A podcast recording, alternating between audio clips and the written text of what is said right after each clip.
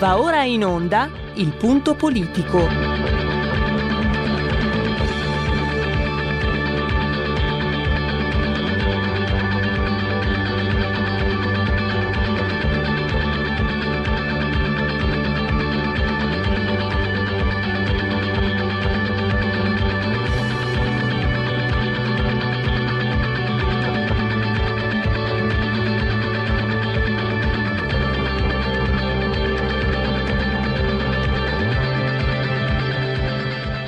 Ma se non state attenti, i media vi faranno odiare le persone oppresse e amare quelle che opprimono. Malcolm X. C'è una radio, Radio Padania, che io capita qualche volta di ascoltarla ed è veramente una paura ascoltarla, una, c'è una rabbia, una, un odio che è totale e non si può nemmeno pensare a fare spallucce, pensare che questo odio, siccome è irrazionale, occorre in qualche modo dimenticarlo. Occorre in qualche modo farlo rientrare nel dibattito politico. E poi sguatteri del padrone un cazzo. Sguatteri del padrone un beneamato cazzo. Vi invito però ad ascoltare ogni giorno per 5 minuti Radio Padania Libera.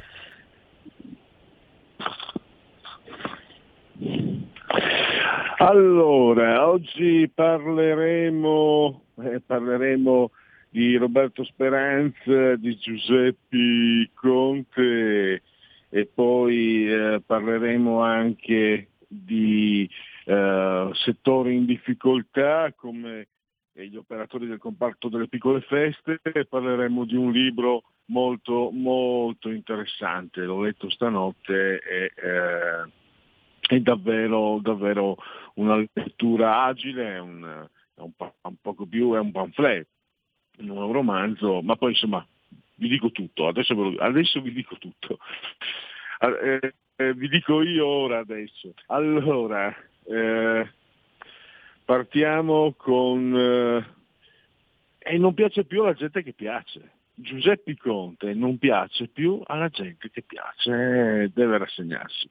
L'elenco di coloro che si stanno sollevando pubblicamente, apertamente contro di lui è sempre più ampio e soprattutto eh, può annoverare eh, figure, diciamo, mh, mm, diciamo un elenco eh, che è composto da figure eterogenee e eh, trasversali, perché eh, trasversali sicuramente per quanto riguarda diciamo, la collocazione politica. Adesso vi, leggo subito i nomi, li ha fatti tutti in un articolo di oggi, bell'articolo di Gianluca Veneziani, eh, e poi anche di, diciamo, di estrazione, no? sono giornalisti, intellettuali, eh, quindi stiamo parlando di un elenco non di politici, magari sarebbe anche facile, no?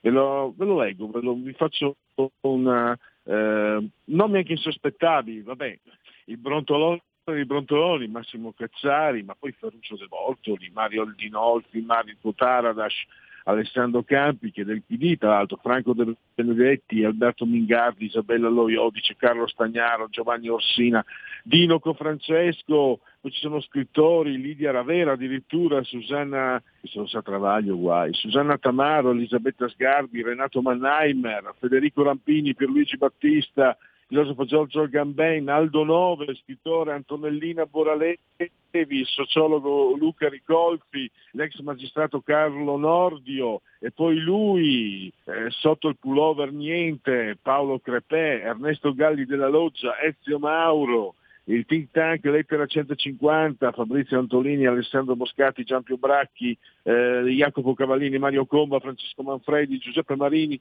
Marino, Aldo Rustichini, Claudio Zucchelli, Marina Brambilla che, che invece è prorettore dell'Università Statale di Milano e poi l'ordinario di pedagogia dell'Università di Bergamo Giuseppe Bertagna, e, e, Giuseppe Valditara che è il coordinatore di Lettera 150. Alcuni nomi magari sono meno conosciuti, ci dicono poco, altri invece sono sicuramente molto pop, per questo ho detto uh, non piace più la gente che piace.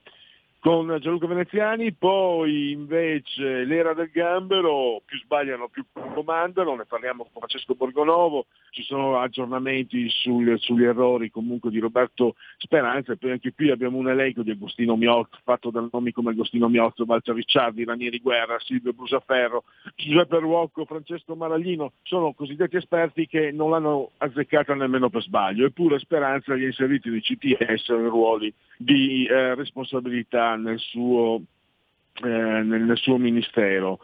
E tra un minuto qui in Parlamento con Donatella Legnaioli, non so se il nostro grande Giulio Cesare Cannelli sul il comando del GR Tecnico è già pronto, eh, interrompimi pure appena con qui in Parlamento, con invece un ritorno graditissimo al microfono di RPL, eh, quello di Laura De Luca, giornalista, scrittrice, blogger, presenteremo, parleremo del suo ultimo libro che si chiama eh, A lei, è un libro edizioni La Vela, 116 pagine, 12 euro e scoprirete di cosa, di cosa, parlia, di cosa parla questo libro. Mh, mm, quando ci metteremo in contatto con lei, parleremo dell'essenza, non l'assenza del, del vivere, eh, così era per Socrate, la finitudine, eh, non è una frattura, è un ritaglio di luce sul pavimento, il grande, il grande, arcano, il nulla, il pollo arrosto, Piazza Fontana, gli anni di piombo, la nonna, Roberto, le calze da me appese all'ingresso del cimitero, lei abbindolata da Madama Miseria, lei è un po' padre, un po' assassina, la zia Elena, lei è l'uomo che ha creato Dio, non Dio che ha creato l'uomo, Laura, lei che per Heidegger eh, l'uomo non è che per lei, è solo di fronte a lei che emerge la verità dell'uomo, lei che vediamo nei presagi, lei che togliendoti il padre, emissario del creatore, ti rivela l'inconcepibilità del non essere, nonna Maria, e quando vado là, i pensieri neri che si cibano di solitudine, lei che pura immanenza, non trascendenza, la strage di Bologna l'11 settembre, lei luce bianca, residuo, attività del nostro nervo ottico, lei un volto senza bocca ma così vorace, lei che madre perché ogni fine conosce l'origine, ogni origine la fine, lei che amore per chi ama sem- perché chi ama è sempre solo, Castore e Polluce, l'immortalità è a intermittenza, lei che chiamiamo morte ma che non è altro che il nostro altro, il pieno, non il vuoto, l'essere che riceve l'impronta dei nostri corpi. Insomma, avete capito di cosa parleremo. Eh, non so se è già pronto eh, il qui Parlamento e possiamo già partire con la nostra prima ospite di oggi, vale a dire Donatella Legnaioli. Ecco Pierluigi, ho parlato ora con Donatella, è impegnata solo due minuti, ci ha chiesto due minuti di attesa e poi la possiamo chiamare. Benissimo, allora come sempre nato pronto Giulio Cesare Carnelli, non, non, avevo dubbi al riguardo. Ti ringrazio Giulio per coadiuvarmi, lui lo sapete lì, eh, non so se c'è anche Federico.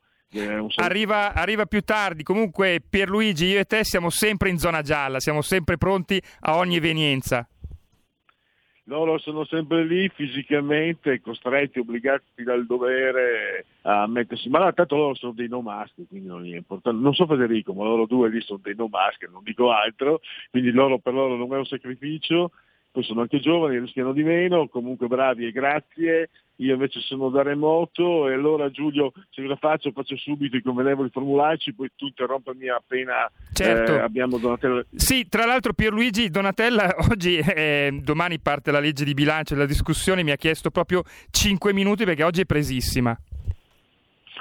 Assolutamente. Eh, eh allora, Intanto andiamo con i convenevoli formulaici che ci spiegano, ci dicono che 9.1 gradi centigradi è la temperatura esterna sopra lo zero in gradi centigradi, 20 quella interna, 93% l'umidità, 1025.2 millibar la pressione e pensate che Carnelli ed io siamo sospesi a 50 metri tondi sopra il livello del mare, il tutto nel primo giorno di nevoso mese del calendario repubblicano per i gregoriani, il 356esimo giorno dell'anno, ne mancano 10 alla fine, brrr, per tutti è un lunedì, lunes eh, primo, 21 di dicembre, eh, anno domini 2020, un abbraccio forte forte forte forte forte forte forte alla signora Carmela e alla signora Clotilde che ci ascoltano e ci seguono dal televisore, l'elettrodomestico più amato, il canale 740, 740 e naturalmente anche a chi ci segue attraverso le, le, app, le applicazioni, quelle per smartphone, quelle per iPhone e quelle anche per la smart TV. Quindi iOS, Android ci potete seguire anche con questi strumenti, siete già in molti che lo fanno, così come sono in molti coloro che collati dall'agito suono digitale della Radio DAB, ci seguono appunto con quello strumento, oppure attraverso internet, oppure Alex, accendi RPL Radio, passa per ora ve ne saremo riconoscenti, RPL Radio, la vostra voce chi si abbona a RPL Radio campa oltre cent'anni. Pierluigi, siamo pronti. Gente. Benissimo. Qui Parlamento. Allora, innanzitutto un saluto e un grazie, abbiamo sentito molto molto impegnata in Commissione del Lavoro per la Donatella Legnaioli. Ciao e grazie per essere qui con noi. Ciao, buongiorno a tutti, grazie a voi. Ah, Donatella, subito te la parola per spiegare cosa sta succedendo. Dunque abbiamo di fronte uno spettacolo di un governo che si sta sbranando per lotta intestine e intanto ci sono sempre più settori in difficoltà. Tu ti sei occupata tra le altre cose del settore del volontariato e dei lavoratori, degli operatori del comparto delle piccole feste di paese, padronali e, e delle sagre, eh, sì. che sono, possiamo, possiamo immaginare sono veramente, veramente gli scopi sì, allo streno. Esatto, esatto. Questo è un governo che fa le passerelle naturalmente tenendo gli italiani inchiodati al televisore mh, con ritardi di 70 minuti, anche di più a volte, per poi non essere chiaramente dei provvedimenti chiari che mandano in, nel panico tante persone e poi il peggio è che magari perdono tempo tra loro, i loro litigi, tra il PD, tra Italia Viva, 5 Stelle. E questo il problema, perché tra di loro non vanno d'accordo, quindi hanno da partire i loro interessi e cosa fa? succede? Che si dimenticano degli italiani che lavorano e che devono lavorare e non possono lavorare, perché ci sono dimenticati tanti di quei settori che sono veramente allo stremo, alla fame e l'esempio è quello che hai diciamo, già annunciato, che io mi sono occupata del reparto fieristico, del reparto del volontariato, perché questi sono settori che tengono vive le nostre realtà locali, che danno lavoro a tante persone, perché poi c'è tutto un indotto dietro, perché alle fiere qualsiasi prodotto venga venduto viene venduto, diciamo, viene mh, prodotto eh, sui territori quindi veramente una cosa mm, da piangere perché sono persone che da febbraio scorso non hanno più potuto lavorare e adesso siamo a dicembre, alla fine dell'anno, e si erano dimenticati ancora una volta di, queste, di, questi lavoratori. Sono italiani che hanno sempre pagato le tasse, hanno sempre cercato col lavoro oltretutto gravoso perché pensiamo a, quanto, a quando si devono alzare, cioè la mattina presto. Io peraltro in passato mi ero anche già occupata del, riparto, del comparto delle, dei, dei mercati perché sono persone che si alzano alle 4 del mattino, alle 5, alle 6 sui mercati e così quelli delle fiere e non stanno lavorando. Quindi è giusto che anche per loro rispetto a un fatturato dell'anno precedente dovrebbero avere dei ristori, perché questo è quello che un governo dovrebbe fare in queste situazioni che nessuno per carità rinnega l'emergenza, anche se ormai non è più emergenza, rinnega oh, la pandemia, il virus, le malattie, tutti i morti che ci sono stati, però bisogna anche pensare che chi non può lavorare deve essere ristorato. Negli altri paesi sappiamo bene che i soldi l'hanno trovati e gliel'hanno dati, qui arrivano le elemosine. A me fanno ridere, fanno ridere per non dire piangere, i ministri di questo governo quando in televisione sparano quelle cifre eh, belle ridondanti di miliardi di milioni di euro per tutti e sappiamo bene che quando vengono divisi poi per ciascuno sono un'elemosina, un'elemosina. Io sono una persona che mh, vive con piedi per terra e sta sul territorio quando viene da Roma a contatto con tutta questa gente. La mia porta di casa è aperta a chi vuol venire a parlarmi e io ho visto gente piangere e questo che fa male gente per bene, gente onesta, gente che ha sempre lavorato e si è tirata sulle maniche per lavorare, non è mai andata a chiedere niente a nessuno e che oggi non può essere ristorata in questa situazione. Ecco, questo non va bene. Un governo che si rispetti deve saper pensare tutti quei lavoratori che purtroppo in questo periodo non possono lavorare, non chiedono i sussidi come vengono dati ai clandestini a gratis, chiedono di lavorare e siccome non possono lavorare, giustamente rispettando tutte le regole per la nostra salute, devono essere ristorati. È molto semplice, penso. Assolutamente. E io direi che allora possiamo concludere eh, chiedendoti cosa ti aspetti adesso, una risposta oppure il Ma silenzio? Sì, l'ordine del giorno che ho fatto è stato accolto, chiaramente noi eh, tutti con gli ordini del giorno che abbiamo fatto e che sono stati accolti, staremo lì diciamo sul fiato sul collo a controllare che tutto questo poi venga rispettato, perché sai bene che stare all'opposizione non è semplice e non possiamo certamente decidere, però l'opposizione credete che la facciamo tutti quanti, vedete oggi con i, i colleghi della bilancio che sono stati, hanno portato a casa diversi risultati e noi non lasciamo, non facciamo sconti di niente a questo governo. Quello che possiamo fare giorno e notte lo facciamo attraverso la nostra presente opposizione seria e costruttiva e propositiva all'interno delle commissioni. Quindi sicuramente sono contenta che è stato eh, accolto l'ordine del giorno, ma non, non, non, è che ci fermiamo qui, io continuerò a monitorare e a controllare se vengano eh, come dire, poi fatte le cose che hanno promesso. Benissimo, allora ti lasciamo ai tuoi impegni, ti ringraziamo ancora per essere stata ai nostri microfoni, grazie a Donatella Legnaioli e a risentirci presto, grazie ancora. Grazie a voi, sempre a disposizione per il nostro territorio e per i nostri italiani. Grazie. Qui Parlamento. Eh, Pierluigi, ancora la linea a te per pochi minuti, poi andremo in pubblicità. Allora, Giulio, ho, un, ritorno, un ritorno vocale, ho un ritorno, mi ritorna la voce in cuffia, terribile, terribile. Ai ai ai, oi ai oi. Aiuto Giulio, provvedi. Allora Giulio, eh, io direi di approfittarne eh, 120 secondi da dedicare a Segui la Lega, se, se, se è pronta la sigla.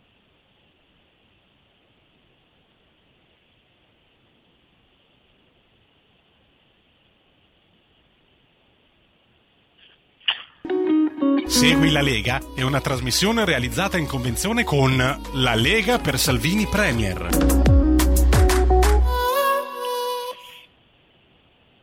Ribadiamo e ripetiamo legaonline.it, scritto legaonline.it, potete iscrivervi alla Lega da questo sito 10 euro pagabili con PayPal senza essere nemmeno iscritti ai PayPal, il codice fiscale, i dati, poi vi verrà recapitata per via postale a casa la Maggiore, la tessera di Salvini Premier, Lega Salvini Premier. Potete vedere gli aggiornamenti, ma qui campeggia ormai da qualche settimana le sette proposte, i sette punti che eh, a quanto pare questo governo non, non interessano. Sono sette punti programmatici per l'economia, 20 miliardi, 20,2 miliardi per la precisione, ma eh, il governo non se ne dà per inteso e adesso gli appuntamenti ove potrete audire e vedere i protagonisti politici della Lega a partire da oggi, radio e televisione, Radio Cusano TV, potrete vedere e udire Maurizio Fugatti, presidente della provincia di Trento alle 21.30 a Coffee Break eh, nel cuore della notte di domani, c'è all'alba al mattino alle 9.40, la 7 l'emittente, il senatore Alberto Bagnai, responsabile economico, e poi il responsabile editoria Lega, lo potrete vedere eh, lunedì prossimo, il 28 di dicembre, all'alba alle 11 del mattino, emittente da 7, la trasmissione si chiama L'aria che tira e direi che con questo per oggi segui la Lega sta su fi. Segui la Lega è una trasmissione realizzata in convenzione con La Lega per Salvini Premier.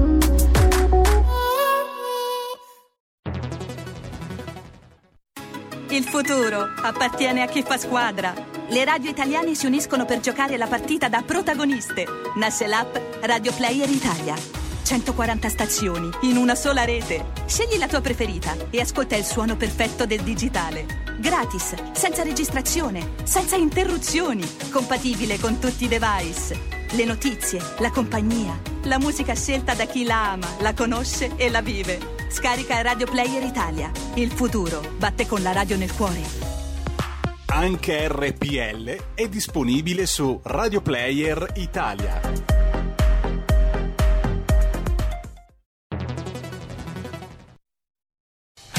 Porta con te ovunque RPL la tua radio. Scarica l'applicazione per smartphone o tablet dal tuo store o dal sito radiorpl.it. Cosa aspetti?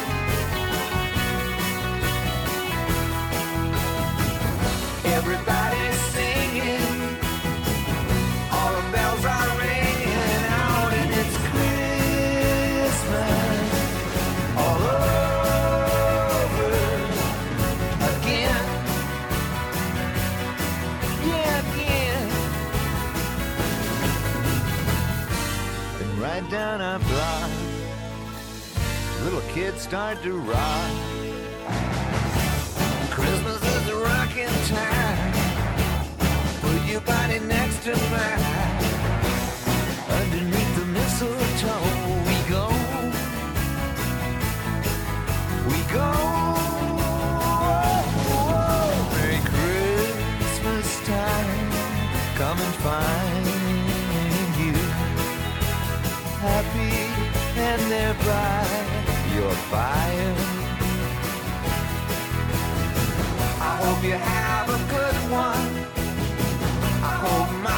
Mama gets the shopping done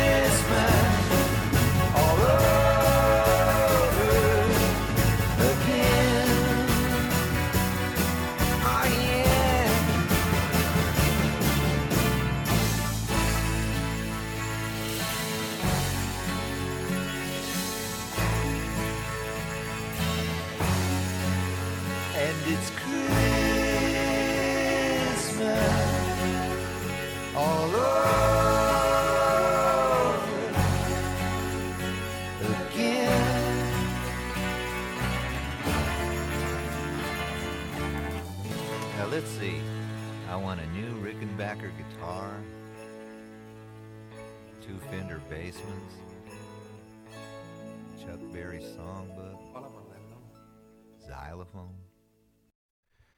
Tom Petty and the Heartbreaker, Christmas All Over Again. Di nuovo la linea Pierluigi Pellegrin, fa pro- fra pochi minuti Francesco Borgonovo, il numero per parlare con lui è lo 02 66 20 35 29. Tom Petty no, non era quello che suonava, no, non era quello che suonava con uh, Bob Dylan, mi sembra, non, uh, non mi ricordo più. Eh, io mi ricordo un video con Johnny Depp. Ah, ma è morto comunque, mi sembra, Tom Petty, o sbaglio? Mi sembra che sia morto Comunque- proprio quest'anno. Sì, sì, deve essere morto all'inizio di quest'anno. Vabbè, cominciamo, beh, sarà un, un argomento che in qualche modo, eh, con il quale eh, ci confronteremo in, qual- in qualche modo eh, proprio con eh, più tardi con Laura eh, De Luca, ma una narrazione comunque che ha una sua ragione d'essere ovviamente. Allora le linee sono aperte, io intanto vi do degli aggiornamenti. Eh, la variante gira da un mese, asintomatico il caso in Italia. Si parla della variante de- del Covid, eh, questo nella versione inglese, la perfida, il bio, eh, mamma mia. Poi abbiamo Vaia, il vaccino non è messo in discussione dalla mutazione. Conte, recovery, dovrà tornare in Parlamento per il via libera. Culle sempre più vuote in Italia, 20.000 nati in meno nel 2019, vi sto leggendo sempre l'ANSA. Borsa, l'Europa tutta in rosso sul timore della variante Covid. Ginecologo sgozzato nella Milano del sindaco Sala, eh, difficile ipotizzare la rapina, una coltellata alla gola stupisce l'efferatezza del, dell'omicidio, criptovalute, scoperto l'autore di una maxi truffa in Italia. Vaccino oro liquido del 2021, l'Interpol lancia l'allarme furti e poi eh, tripletta di eventi astronomici, il solstizio e la stella dei magi. Papa Francesco alla curia, scandali, ma la Chiesa è altro, dice Ciccio I, se volete credergli, è infallibile. No? Dall'Europa la rivoluzione dei super microscopi, decreto Natale, cosa si può fare tra zona rossa e zona arancione, Eh, poi manovra degli, dagli eco incentivi al super bonus per il 2022. Velocemente, prima di partire con la sigla della terza pagina, Corriere della Sera, Covid, la variante inglese circola da, da mesi, le tre ipotesi sull'origine, più pericolosa delle altre e la domanda. Il ceppo identificato in una paziente a Roma, i contatti stretti messi in isolamento, il Vaticano moralmente accettabile l'uso di vaccini da cellule di feti abortiti, autocertificazioni, cenoni e pernottamenti, la spiegazione delle regole del decreto Natale, cosa posso fare oggi, stop ai viaggi nel terzultimo giorno, utile per lo shopping, zona rossa spostamenti, le FAC del decreto, anche l'elemosiniere del Papa è positivo, ricoverato al Gemelli con polmonite, i guanti in lattice, la valigetta con i biscotti, il cellulare sparito, le ultime tre ore del ginecologo eh, prima di essere ucciso nella Milano del sindaco di centrosinistra Sala, Stefano Ansaldi, 65enne. Fa ok con il pollice, guarda la moglie, la terza vita impossibile di Alex Zanardi, e poi dall'ADN Cronox eh, Di Battista, Raggi diffamata per quattro anni, ora iniziate a rispettarla. Insomma, questa volta dite sempre le toghe rosse, ma gliel'hanno fatta sporca il PD. eh, prosciogliendo da ogni accusa la, la, la Raggi perché adesso come fanno a mettersi d'accordo a Roma altro che toghe rosse qua toghe, le toghe si fanno gli affari loro mi sa e per quello sono tre volte più pericolosi Covid e ristori, subito 550 milioni per bar e ristoranti, praticamente il costo di, di Lionel Messi, complimenti. DL sicurezza, caos al Senato per De Poli su lussazione alla spalla, De Poli è quel senatore veneto che anni fa, vi ricordate, eh, fu ricoverato in ospedale a Roma e per fare spazio lui eh, sloggiarono tutti i pazienti, Antonio De Poli, Vicentino, proprio Veneto. Variante inglese, il centro per il controllo delle malattie, il virus circola da novembre, tamponi e test rapidi vanno aggiornati in corso il vertice UE. Questo ci, di questo ci informa Repubblica.it. Governo Salvini per Asca News o elezioni o esecutivo a guida centrodestra. Direi che possiamo partire con la terza pagina insieme a Francesco Borgonovo.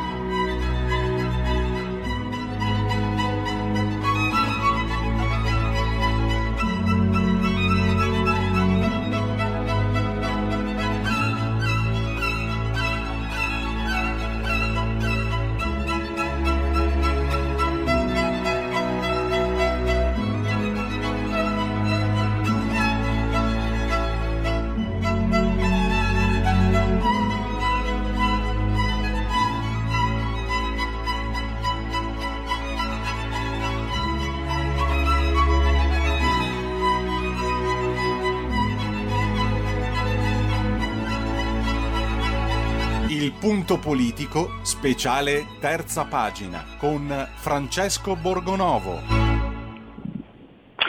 Ed ecco in linea mh, a lunedì come venerdì Francesco Borgonovo con RPL non lascia ma raddoppia. Io con questa battuta mi sono guadagnato 15 giorni di purgatorio, ma pazienza, forse merita ancora di più Roberto Speranza e del purgatorio Roberto Speranza e quelli che lavorano con lui, l'antimeritocrazia. Allora, innanzitutto un saluto e un ringraziamento a Francesco Borgonovo. Buon pomeriggio Pierluigi e ben ritrovati a tutti gli ascoltatori. Allora, un riepilogo del tuo lavoro di questi giorni, emergono sempre di più eh, diciamo, dimostrazioni no? di quello che non è stato fatto, di quello che è stato fatto eh, di errato, errato da, questo, da questo ministro, addirittura e tu riscontri come nel suo stesso libro in un certo senso arrivi quasi a praticamente ad autodenunciarsi, cioè eh, dichiara di non aver usato il piano pandemico, per quanto vecchio comunque c'era, era da usare, ma poi io volevo eh, cominciare, mh, c'è anche il comitato di eh, parenti delle, delle, vittime di Bergamo che si sta costituendo contro questo, contro questo ministro e i loro, i loro risolini ass- assurdi e osceni, ma partirei dal tuo articolo di ieri l'altro, eh, Francesco, perché io in qualche modo eh, lo ricollocherei anche al tuo libro, no? che, che abbiamo, di cui abbiamo parlato ancora mesi fa, perché quello che sta facendo il ministro, il governo in genere, ma il ministro, con queste figure che tu hai, Agostino Miozzo, Silvio Brusaferro, eccetera, eccetera, cioè più sbagliano e più incarichi gli danno, cioè l'antimeritocrazia. E io direi che forse questo governo è anche un po' i 5 Stelle sono anche la, la fotografia di, di, quella che era la società italiana che fino a qualche anno fa per autodifendersi comunque sì, i leccaculi, i leccapiedi, le bocchinare, ci andavano avanti dappertutto, quello l'abbiamo sempre visto. Ma almeno c'era una piccola pattuglia di gente capace che il sistema comunque mandava avanti con l'incarico di mantenere in vita il sistema stesso. Adesso è venuto meno ogni, ogni, ogni barriera, no? ogni pudore verrebbe da dire e il lavoro del ministro Speranza e dei suoi accoliti lo sta dimostrando in maniera purtroppo esemplare, mi sembra, riprendendo il tuo articolo di sabato. No, ma qui sta succedendo, cioè, qui è una questione che ormai è andata, eh, come dire, addirittura oltre eh, ogni limite, nel senso si stanno occupando di questa storia eh, giornali di, di, mezza Europa, se ne è occupato il Times, se ne sta occupando, anzi mezzo mondo perché se ne è occupata anche ABC News che è americana, insomma sta succedendo un pandemonio, eppure Speranza continua a tacere. Noi abbiamo pubblicato questa intervista con le vittime, eh, parenti delle vittime ovviamente di, del Covid, eh, che sono una specie di comitato che è nato a Bergamo eh, proprio dopo, insomma, dopo, la prima ondata, dopo il disastro che è successo e queste persone vogliono sapere la verità, cioè sono state loro a tirare fuori il, la famigerata questione del piano pandemico, no? sono state loro che hanno riportato in procura il report dell'OMS che era stato, che è stato censurato e queste persone hanno diritto a sapere la verità e qualcuno la deve dire, la devono dire quelli dell'OMS che ci devono spiegare. Cioè, ieri sera da Massimo Giletti è andato Ranieri Guerra, no? che è stato direttore generale della prevenzione del Ministero nel, negli anni passati, insomma fino al 2017, e adesso lavora per l'OMS, è direttore aggiunto dell'OMS e l'OMS lo ha mandato in Italia a dare una mano a Speranza per gestire la pandemia. Cioè, eh, questo signore va in televisione e continua a raccontare eh, falsità sul piano, sull'organizzazione, la gestione dell'epidemia. Cioè, eh, non è possibile che noi siamo affidati, ancora siamo nelle mani di questa gente qui. Cioè, qualcuno deve prendere dei provvedimenti. Ripeto, li deve prendere l'OMS, li deve prendere anche il governo e avrebbe dovuto prenderli già mesi fa, cioè noi dobbiamo sapere che cosa è successo, chi non ha aggiornato il piano pandemico, chi ha sbagliato nella gestione della pandemia. Pronto, non ti sento più Francesco? Sì, sì, sì, sono ancora qui. Non... Ah, sì, eh, io scusami, ritorno sempre, io insisto, sarà una mia fissazione, però il ruolo diciamo in qualche modo anche assegnatogli in qualche maniera, bisogna leggerla in modo pubblico la Costituzione in questo caso, ma il ruolo che gli è stato assegnato a Mattarella, al Presidente della Repubblica, la sua assenza secondo me è, insomma, è rumorosa, il suo silenzio è rumoroso. Beh, io se fossi il Presidente della Repubblica sarei molto preoccupato da questa storia, ma credo che tutti gli italiani dovrebbero esserlo cioè, e qui eh, abbiamo di fronte un governo che, che, ci dice quante persone possiamo stare a tavola a Natale, che scrive nero su bianco perché nelle domande del Ministero, no? domande e risposte che fanno sul sito per chiarire cosa si può fare e cosa no, c'è scritto che se tu hai un amico, un, qualcuno che è da solo, no? anche se sta bene, non puoi andare a trovarlo perché cioè lo condanni alla solitudine durante le feste perché è pericoloso. E poi allo stesso tempo queste persone sono quelle che non hanno aggiornato i piani, non hanno fatto le cose che dovevano per proteggerci dalla pandemia, continuano a raccontare balle oppure non parlano, cioè a me sembra che sia una cosa veramente incredibile. Io sarei molto preoccupato se fossi nel, nel Presidente della Repubblica, eh, ma qualunque italiano, ripeto, dovrebbe esserlo, qualunque italiano destra, sinistra, centro, sopra sotto, dovrebbe volere giustizia, comunque sapere come sono andate le cose una volta per tutte. Ma secondo te potrebbe essere questa situazione che sta arrivando a un punto di non ritorno ad aver provocato i malpancismi di Renzi che lo conosciamo tutti, è, è furbo, ma proprio per questo eh, va seguito per come si muove. Eh, potrebbe essere questo anche il motivo per cui si sta parlando di, neanche più di rimpasti, ma addirittura di governo a guida tecnica, insomma per carità se ne parla, ba- eh, se ne parla e basta fino adesso, però non se ne è mai parlato prima in questa maniera. Ma io credo che Renzi parli di queste cose per fare il suo gioco e per avere visibilità e per ricavare ulteriore spazio, più di quello che, che merita e meriterebbe.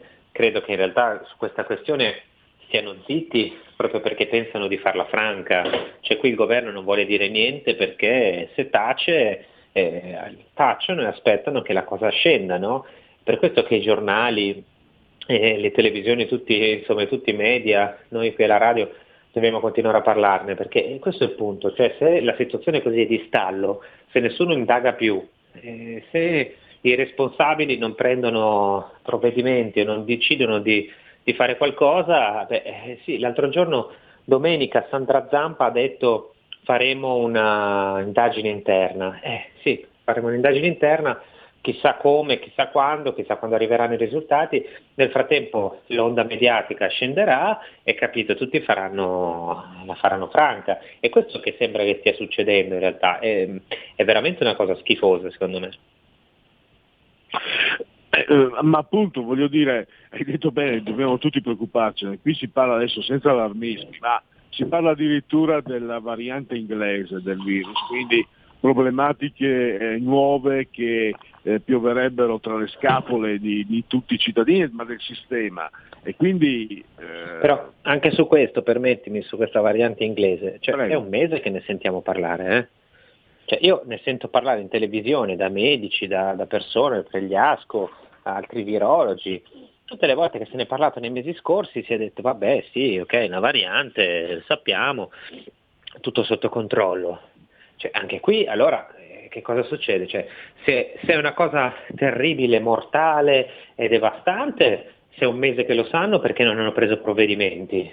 No? Eh, L'OMS, lo, eh, cioè, Ricciardi lo stesso Ricciardi, consulente del ministro Speranza, adesso va in giro a dire Boris Johnson lo sapeva da tre mesi e non ci ha detto nulla. Ma come non vi ha detto nulla? Come non vi ha detto nulla? Cioè, se ne parlava tranquillamente sulle televisioni italiane. Cioè, eh, questo è il punto, di cosa state dicendo? Cioè, eh, era una cosa che tutti sapevano che c'era questa variante e non è che si siano preoccupati né di chiudere i voli né di fare altre cose. Quindi le cose sono due, cioè o e io sospetto che sia così, è l'ennesima mossa politica no? per giustificare queste, queste chiusure di Natale dicendo eh vedete c'è anche il virus inglese, adesso bisogna stare più attenti, no? tenete alta la tensione. Io sospetto che sia questo, perché se un mese fa mi dici sì sì sappiamo tutto, eh, la cosa è uguale, tanto ci si vaccina lo stesso, le regole sono identiche, cioè, allora di cosa stiamo parlando? Cioè, se una cosa fosse una cosa molto pericolosa e molto diversa, di nuovo sarebbero responsabili. Sarebbero responsabili perché da un mese ne parlano e non hanno fatto un tubo. Giusto, ehm, ti ringrazio anche per questo, io eh, avevo seguito meno da questo punto di vista, eh, ti, te lo confesso, perché talmente sono rutilanti, talmente rutilanti le voci sul virus che cerco di, di, di, di filtrarle. Però eh, chiudo, eh, rimane sul tavolo il concreto, cioè eh, l'economia. E, e, se questi sono stati così devastanti sul piano diciamo, della gestione sanitaria del problema, c'è da da, da temere che davvero, cioè, mentre sulla sanità ci si aspetta perlomeno un minimo, una piattaforma di efficienza perché la salute è il bene primario, magari sull'economia ci sono interessi di diverso ordine e questo secondo me dovrebbe, in ogni caso io mi chiedo, deve consigliare chi di dovere la sostituzione di costoro, perché se avverrà, se verrà, sperando che arrivi, la ripresa economica molto difficoltosa, mi sembra che Giuseppe Conte, eccetera, eccetera, eccetera, siano coloro che sono particolarmente indiziati a ucciderla nella culla, a fare più danni del virus. Guarda, io dico solo questo. Noi eh, domani con eh, la verità sarà in edicola il libro nuovo di Paolo Del Debbio, no? ne abbiamo avuto ospite stamattina, mm-hmm. la settimana scorsa, e, e, questo libro parla delle tasse, no? eh, si chiama pa- Tasse, pago quello che posso, ed è un manuale di resistenza fiscale ai tempi del Covid, e fa vedere, tra le varie cose, che questo governo, cioè, eh, agli imprenditori, alle famiglie, alle categorie in difficoltà, cioè, eh, non è riuscito nemmeno a levare il carico fiscale. Cioè, ci sono state le chiusure, hanno sospeso i pagamenti, tutto, poi appena si è ripartiti, e, e tutti quelli che prima avevano faticato, gli sono arrivati 2 euro in tasca eh, dal governo che non bastavano a malapena pagare le bollette, e subito dopo gli è arrivata la mazzata del fisco. Cioè, voi pensate che della gente che fa una roba del genere sia in grado di gestire la ripresa? Cioè, adesso tutti quelli che hanno chiuso eh, che, che, hanno incassato un quinto di quello che incassavano prima. Eh, secondo voi le tasse le dovranno pagare oppure no?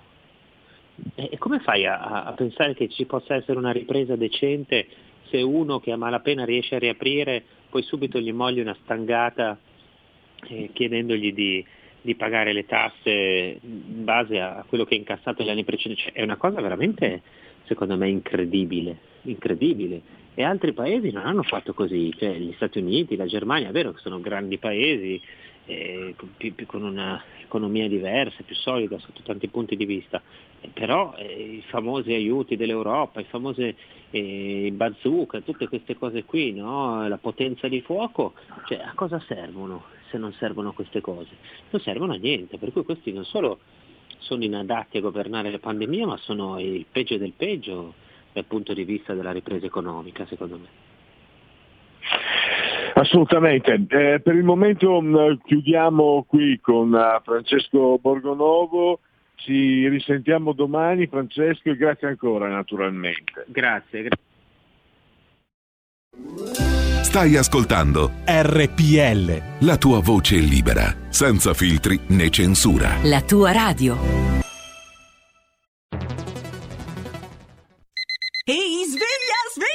Ha parlato? Sono io, la Digital Radio. Anche in camera mia? Ma non abitavi nella mia auto? Analogico che non sei altro. Per tua informazione, da quest'anno mi puoi ascoltare nelle auto nuove, in casa e dovunque ci sia una radio.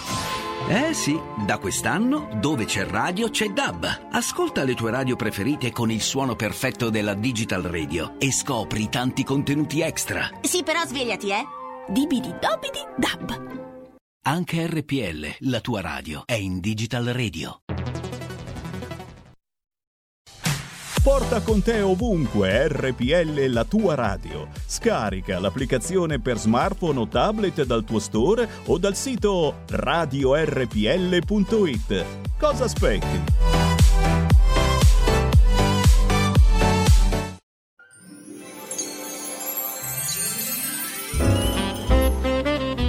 Più che mai quest'anno buone feste, buon Natale, buon anno nuovo a tutte le ascoltatrici e a tutti gli ascoltatori di RPL.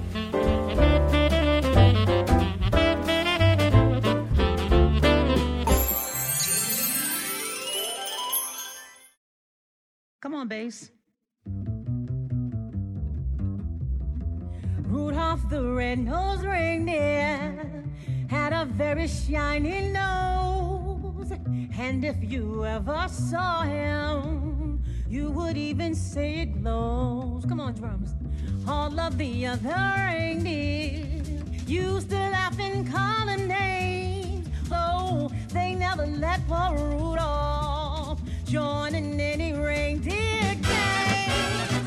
Then one foggy Christmas Eve, Santa came to say. Rudolph, with your nose so bright, won't you come and guide my sleigh tonight?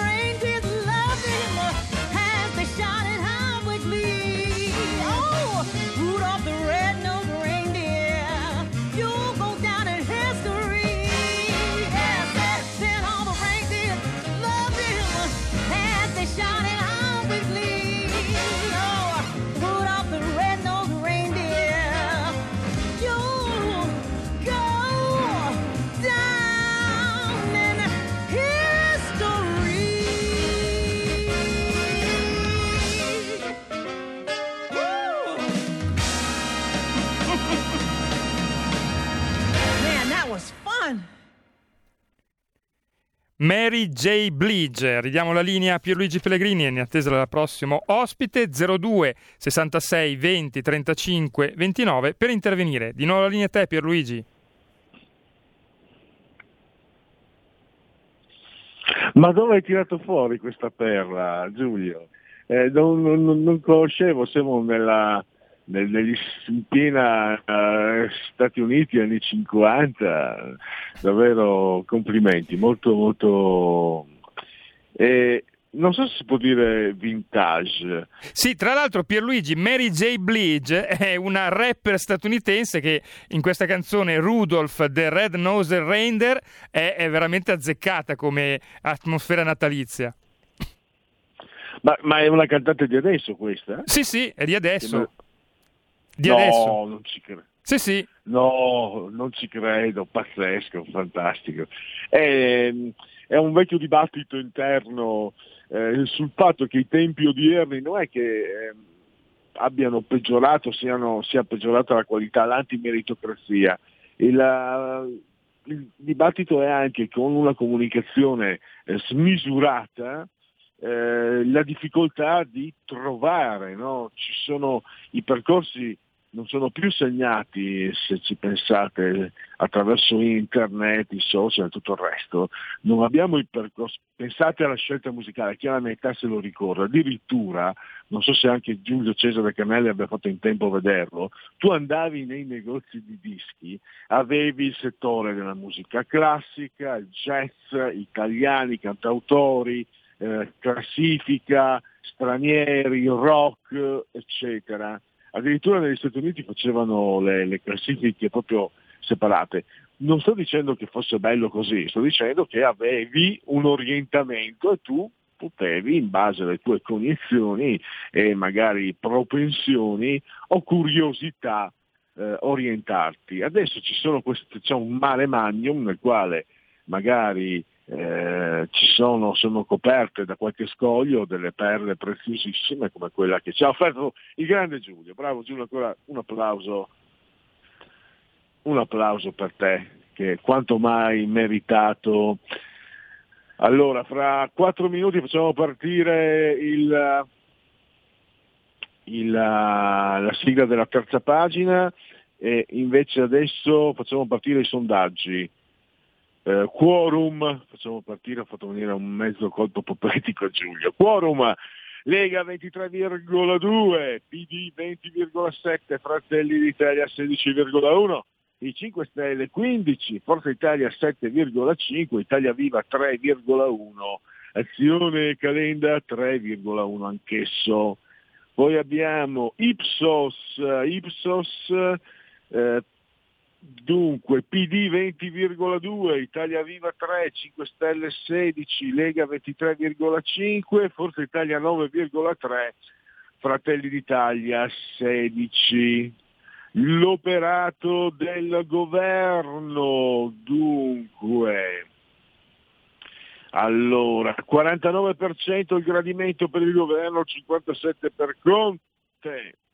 E poi il giudizio sull'operato dei seguenti eh, leader politici, Speranza 36, Meloni 34, Salvini 31, Zingaretti 29, Calenda 28, Franceschini 26, Di Maio 26, Berlusconi 26, Emma Bonino 25, Nicola Fratoiani 25, Giovanni Totti 23, Bellanova 21, Bonafede 20, Crimi 20, Lupi 17, Bonelli 15, chiude la classifica in piena zona retrocessione, anzi ormai direi quasi spacciato lontano diversi punti dalla zona salvezza, l'ex eh, leader del PD ora di Italia Viva, Matteuccio, Matteo Renzi, il genio di Rignano come lo chiamano.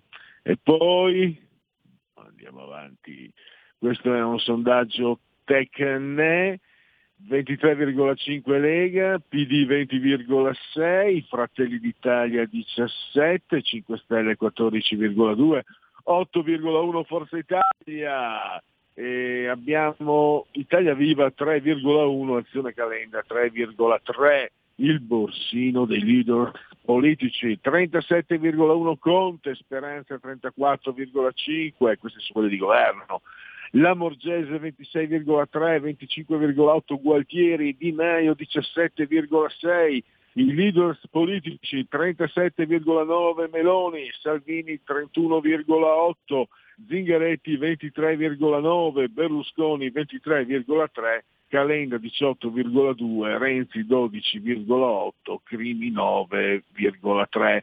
Fiducia del governo 31,6, mentre non ne ha 63,2, due terzi. Se Matteo Renzi diventasse ministro eh, gioverebbe alla stabilità del governo 24,9, non cambierebbe nulla per il 60,8, non sa il 14,3. Favorevoli Italia zona rossa 64,3, contrari 27,1, non sa 7,8 e poi la sera della vigilia di Natale in famiglia da solo 1%, 2-3 persone 48, 4-5 persone 34, 6 e più persone 4%. Quanti saranno la sera della vigilia? Da solo 2, 2-3 persone 20, 4,5 persone 47%, 6 o più persone 25% non sa il 6%. Pierluigi abbiamo una Ecco, chiamata. Va bene, fammi... eh, d'accordo, diamo la, la parola a chi ce l'ha. Pronto? Sì, buonasera signor Pellegrini Getta. Volevo dire due parole Buonasera. su Forza Italia, signor Pellegrini, perché l'altro giorno ha salvato, ha salvato De Magistris, piano piano Forza Italia si sta, secondo me si sta allontanando dalla destra. La prima volta in Parlamento, la seconda l'altro giorno ha salvato De Magistris perché De Magistris sarebbe uscito in minoranza e non gli sarebbero eh, rimasto che le sue dimissioni. Secondo me, e allora io voglio dire, attenzione al nostro capitano per questo partito, perché lo stesso ci farà perdere anche negli altri comuni italiani. È meglio da soli che male accompagnati. La saluto, buonasera. Grazie signora Lisetta, intenzione di voto secondo termometro politico 25,4 Lega, 20,3 PD, 16,2 Fratelli d'Italia, 5 Stelle 14,3, 6,2 Forza Italia, 3,3 Azione Calenda, Italia Viva di Renzi 3,2. Poi ancora i medici di fiducia, Galli 23,4, Bassetti 20,8, Zangrillo 9,9, Burioni 8,5, 7,9 Crisanti, Palù 4,6, nessuno di questi 13,8, non so 11,1, Galli 23,4, Bassetti 20,8, fatto, no scusate, l'ho, appena...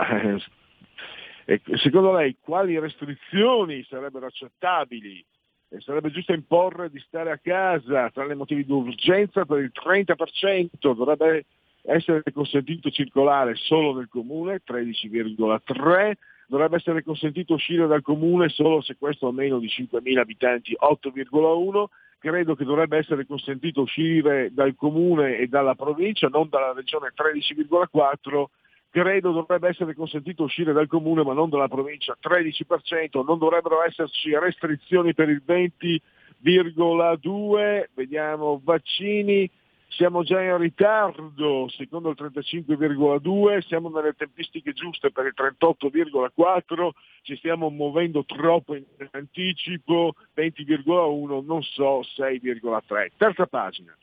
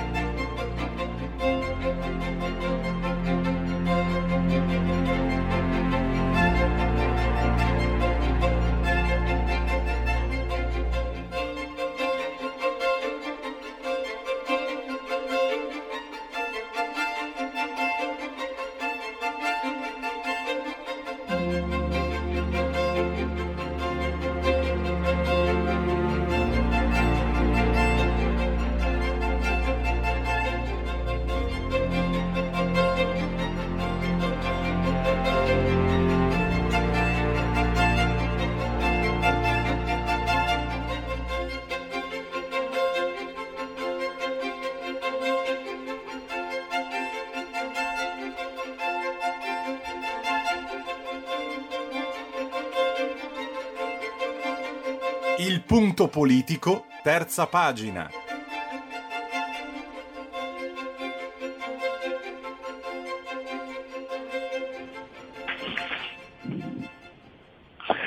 Allora, la terza pagina di oggi eh, la apriamo con Laura De Luca, lei giornalista, scrittrice, blogger e molto altro ancora.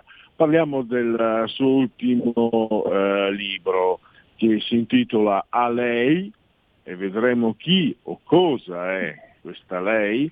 Edizioni La Vela, 116 pagine, 12 euro, è una, un pamphlet, una lettura eh, mh, molto direi molto interessante, molto agile, eh, che secondo il mio parere, che non ha nessuna importanza, ha un, tanti meriti. Innanzitutto quello di essere scritto bene, modo mh, veramente uh, piacevole, ma secondo me eh, ci accompagna e ci fa scoprire cose che avevamo scoperto anche noi e quindi ci fa sentire diciamo, una sorta di comunità, di, di eh, condivisione con l'autrice e in altri aspetti invece per esempio abbiamo quasi, Laura, non so se mi ascolti, quasi Certo. le parole di un'amica. Ciao e benvenuto e grazie per essere qui con noi, benvenuta Laura De Luca. Ciao, grazie dell'invito, del secondo invito in pochi giorni, grazie delle ottime parole, dei complimenti, soprattutto la seconda parte, la- la- il senso della vicinanza che queste pagine trasmettono, che poi alla fine è la cosa più importante per, per uno che esprime no, i propri pensieri.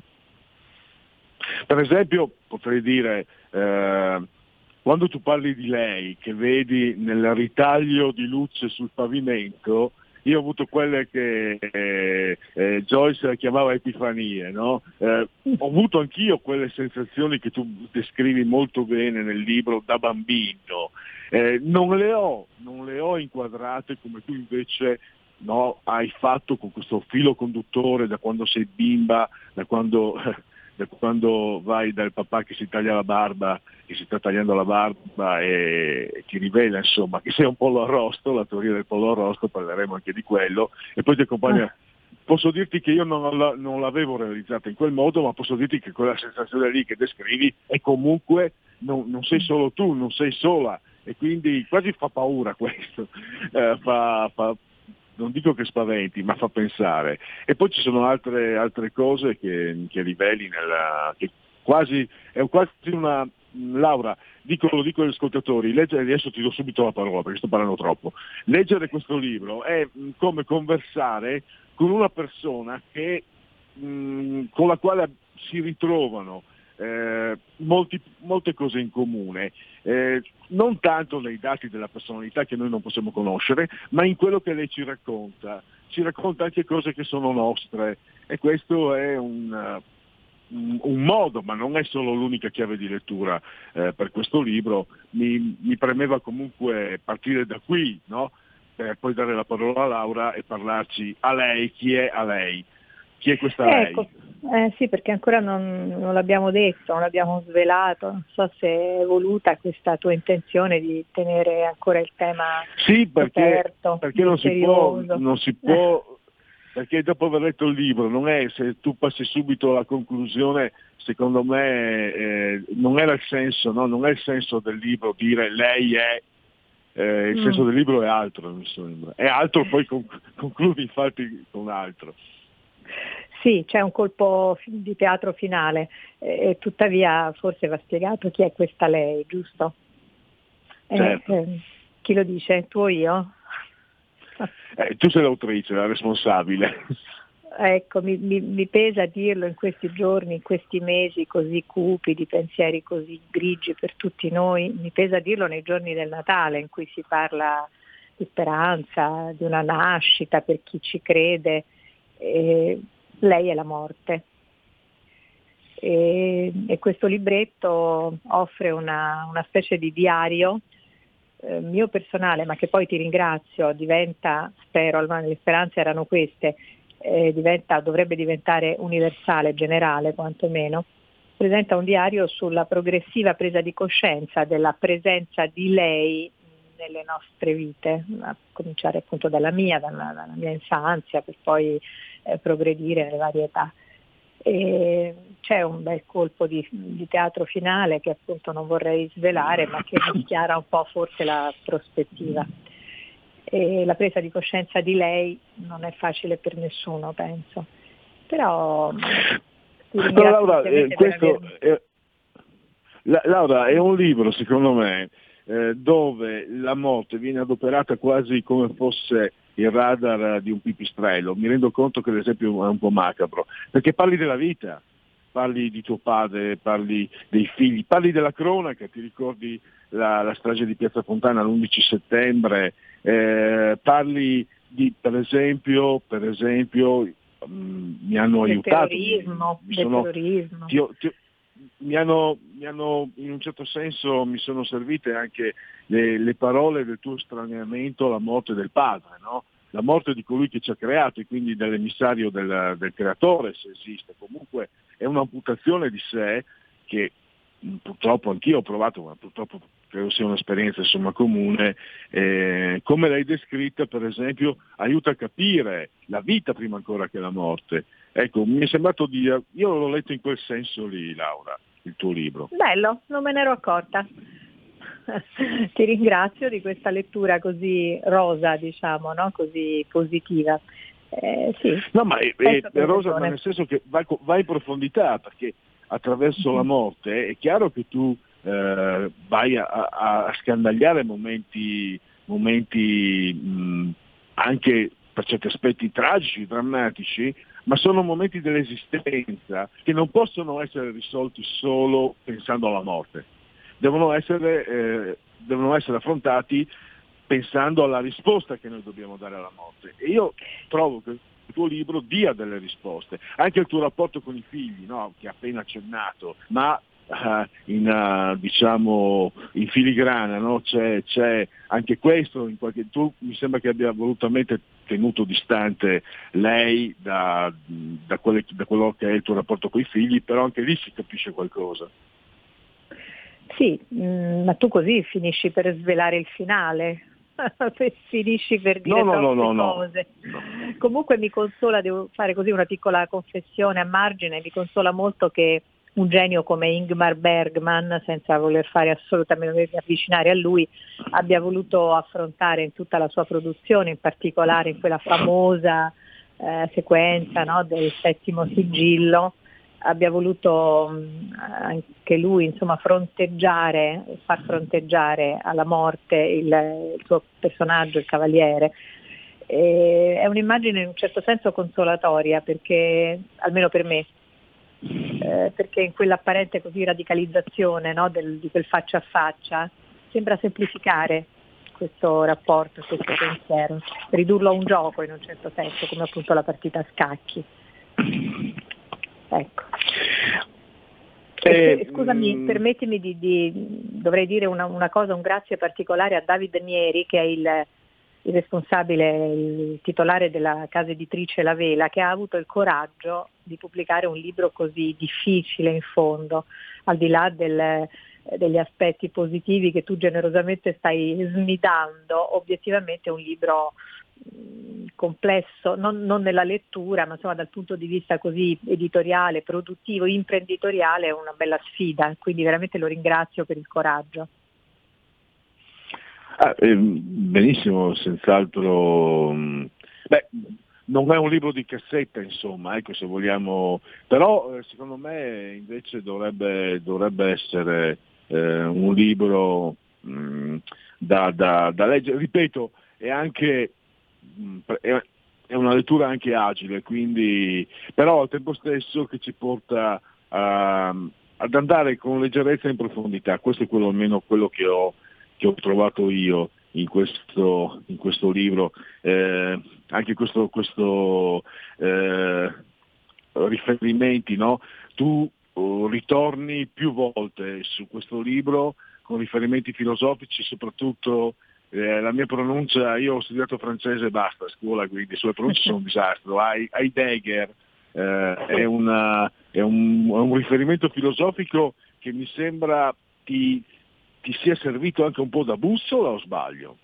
No, no, non sbagli, è stato uno dei, dei grandi esponenti del- dell'esistenzialismo europeo, eh, un po' caduto in disgrazia a causa dei suoi rapporti col nazismo, secondo me anche a torto, vabbè comunque questo è un altro, un altro film, un'altra storia.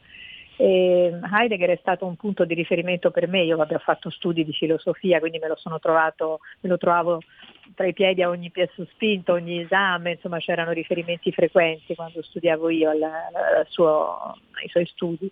Lui aveva affrontato proprio il tema della, della finitezza umana, no? di questo destino dell'uomo che è per la morte e ha offerto delle- una riflessione molto importante, direi decisiva per il secolo scorso.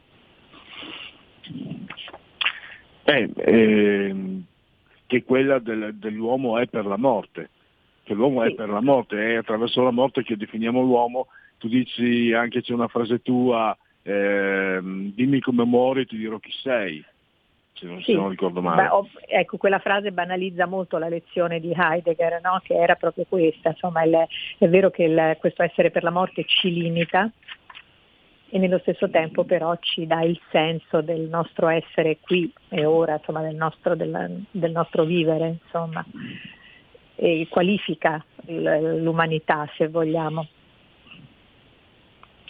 Poi c'è anche dal punto di vista narrativo, non sono un critico, eh, Laura, mi, mi, mi addentro, mi oso. Per esempio c'è quell'episodio, io lo trovo molto brillante, molto ben riuscito, insieme alla mamma quando vedi all'ingresso del cimitero le calze in lamè. Ecco che entra scena. bellissimo. Tutti siamo abituati, tutti, tutti ci riempiamo, Eros e Thanatos, no? Tu tieni presente, eh, Laura, che da bambino, ma anche da grande, io sognavo, il mio sogno era essere un cavaliere che affrontava il drago per salvare la puzzella e poi morivo. No, cioè, poi morivo, per me era, era perfetto, Eros e Thanatos, no? invece tu sei riuscito secondo me a far entrare in scena Eros e Thanatos in maniera Eh. molto, molto brillante. Beh, era la vita, è stata la vita che, che le ha affiancate così, eh, in maniera così grottesca e efficace nello stesso tempo, cioè un paio di calze di lamè stese in una casupola, stese ad asciugare in una casupola, nel giardinetto di una casupola di fronte all'ingresso del cimitero, insomma, quindi un affiancamento quasi comico, no?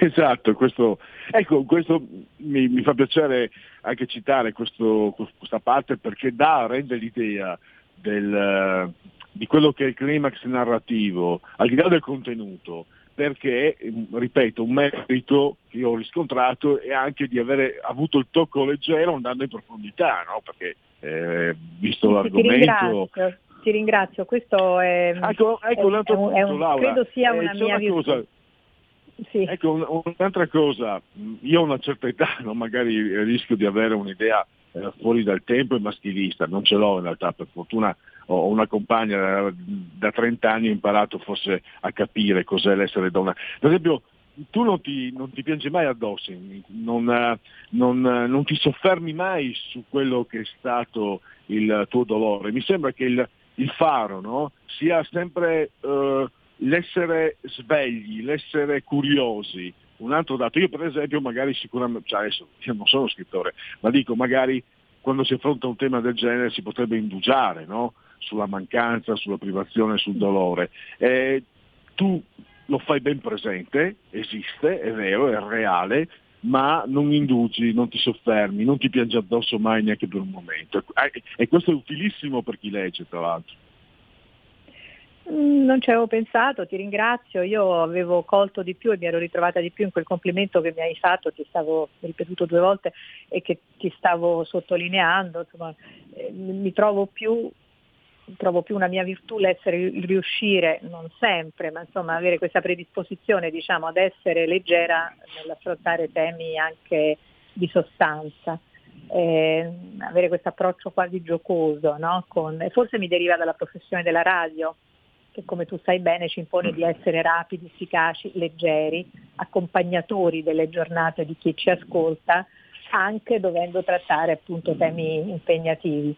Il piangersi addosso, l'eff- l'effetto è quello, sì, di, una- di un, di un racconto abbastanza disimpegnato, eh, tutto, tutto sommato rasserenante. Poi nella vita non è così, mi piango addosso e come. Sono anzi proprio una piagnona.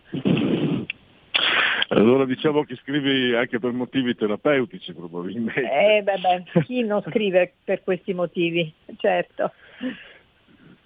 E, e poi eh, volevo tornare, purtroppo è volato il tempo, perché poi c'è la riflessione, no? ne abbiamo parlato anche l'altra volta, tuo padre è stato eh, Gianni De Luca, il commissario Spade, non solo, è stato, dei, è stato considerato uno dei più grandi autori di fumetti, non solo italiano ma europeo, e le sue opere. Quindi la domanda è, la morte le ha vinte le sue opere? In realtà le sue opere eh, sono andate oltre, sono andate oltre oppure i- le strade rimangono parallele tra quella che è un'eredità importante eh, e sempiterna, no? Cioè, perché l'opera di tuo padre, grazie adesso anche alla moderna elettronica, potranno essere fruibili anche fra diversi secoli ed essendo opere di valore verranno apprezzate anche fra 200, 300, 500 anni.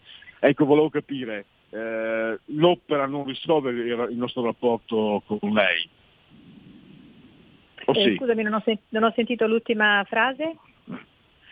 Il nostro operato, no? quelle che sono le nostre azioni, quello che noi lasciamo come eredità spirituale, Certo, diciamo, Eh, o anche come eh. tuo padre, anche artistica e intellettuale, risolve il Certo. problema con lei secondo Eh, te o no? Questa, questa è la nostra speranza, penso la speranza mia, di, non solo mia, di, di tante persone. Certamente, e ti ringrazio per aver eh, richiamato ancora una volta mio padre, l'opera di mio padre, ehm, io lo, lo sento meno assente per esempio di mia mamma e più di una volta mi sono detta eh, la ragione è che gli artisti non muoiono mai, gli artisti o le loro opere non muoiono mai.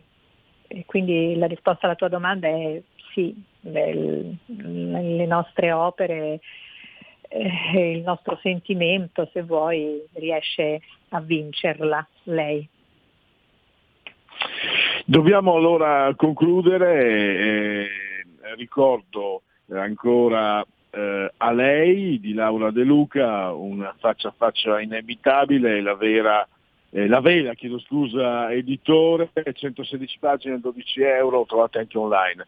E, eh, io ringrazio ancora Laura, Laura De Luca. Grazie, grazie a te per Spero che torneremo di nuovo a sentirci per affrontare magari poi nuovi lavori o anche altri argomenti. Grazie di tutto e risentirci a presto. Grazie, ciao, ciao, ciao a tutti.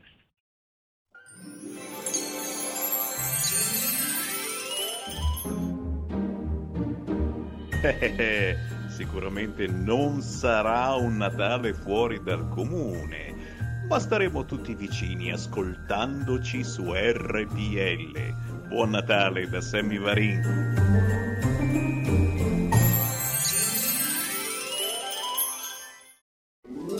Stai ascoltando RPL. la tua voce libera, senza filtri né censura. La tua radio.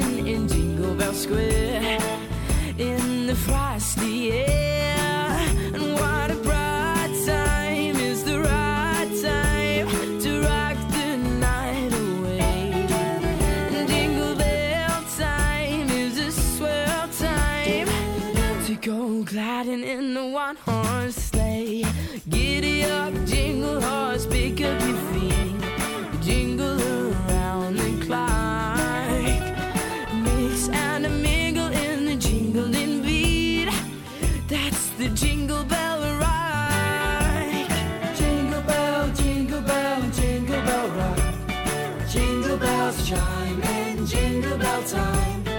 Dancing and prancing in Jingle Bell Square.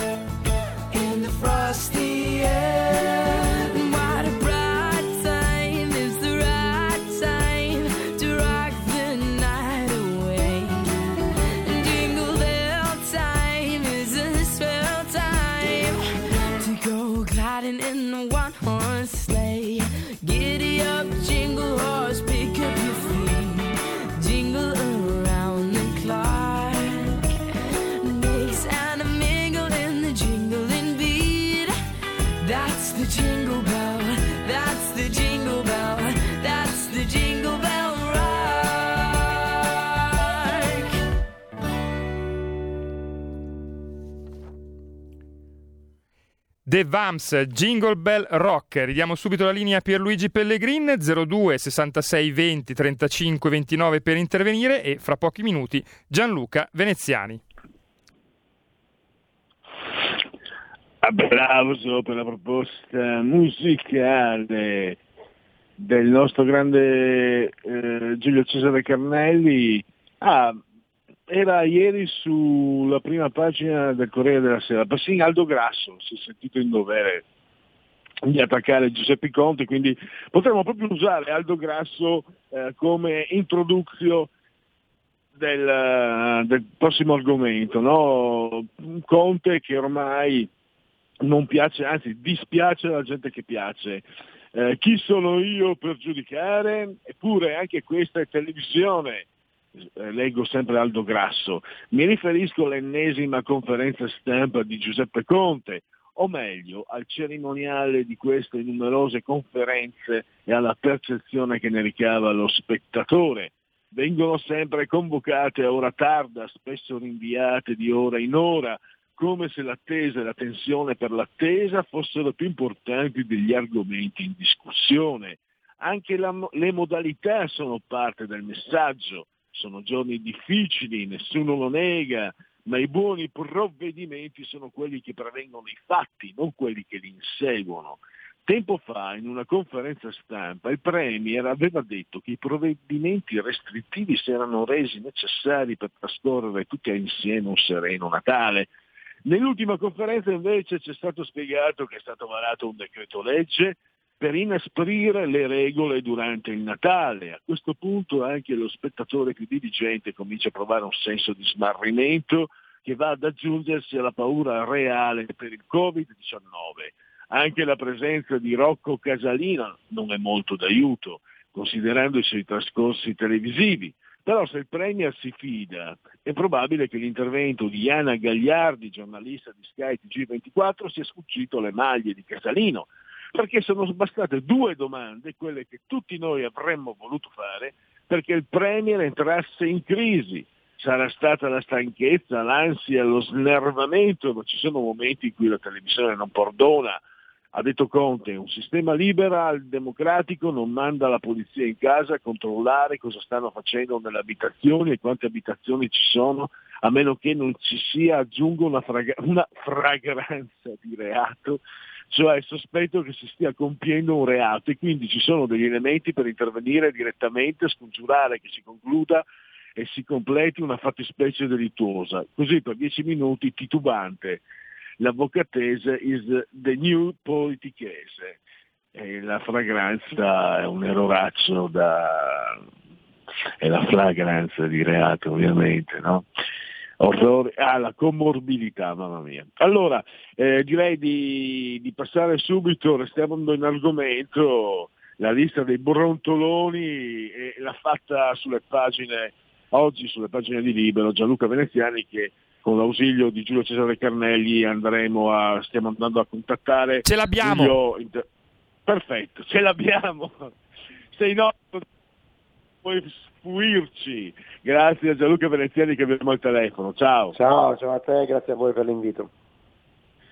Allora, eh, la lista dei brontoloni, no? diciamo che Giuseppe Conte ormai dispiace alla gente che piace. Nell'elenco che hai fatto, che hai ricostruito, ci sono tantissimi nomi, sono nomi anche insospettabili, sono nomi che stanno di solito in alcuni, in molti casi, alloggiano in quei salotti buoni che molto sostengono questo governo e quindi anche da lì sta uh, provenendo, provenendo, una rumorosa insofferenza, no? perché lo hanno fatto sapere a Pertis Verbis, i protagonisti che hai elencato, eh, la loro completa disapprovazione nei confronti del Presidente del Consiglio e quindi per estensione direi del governo tutto.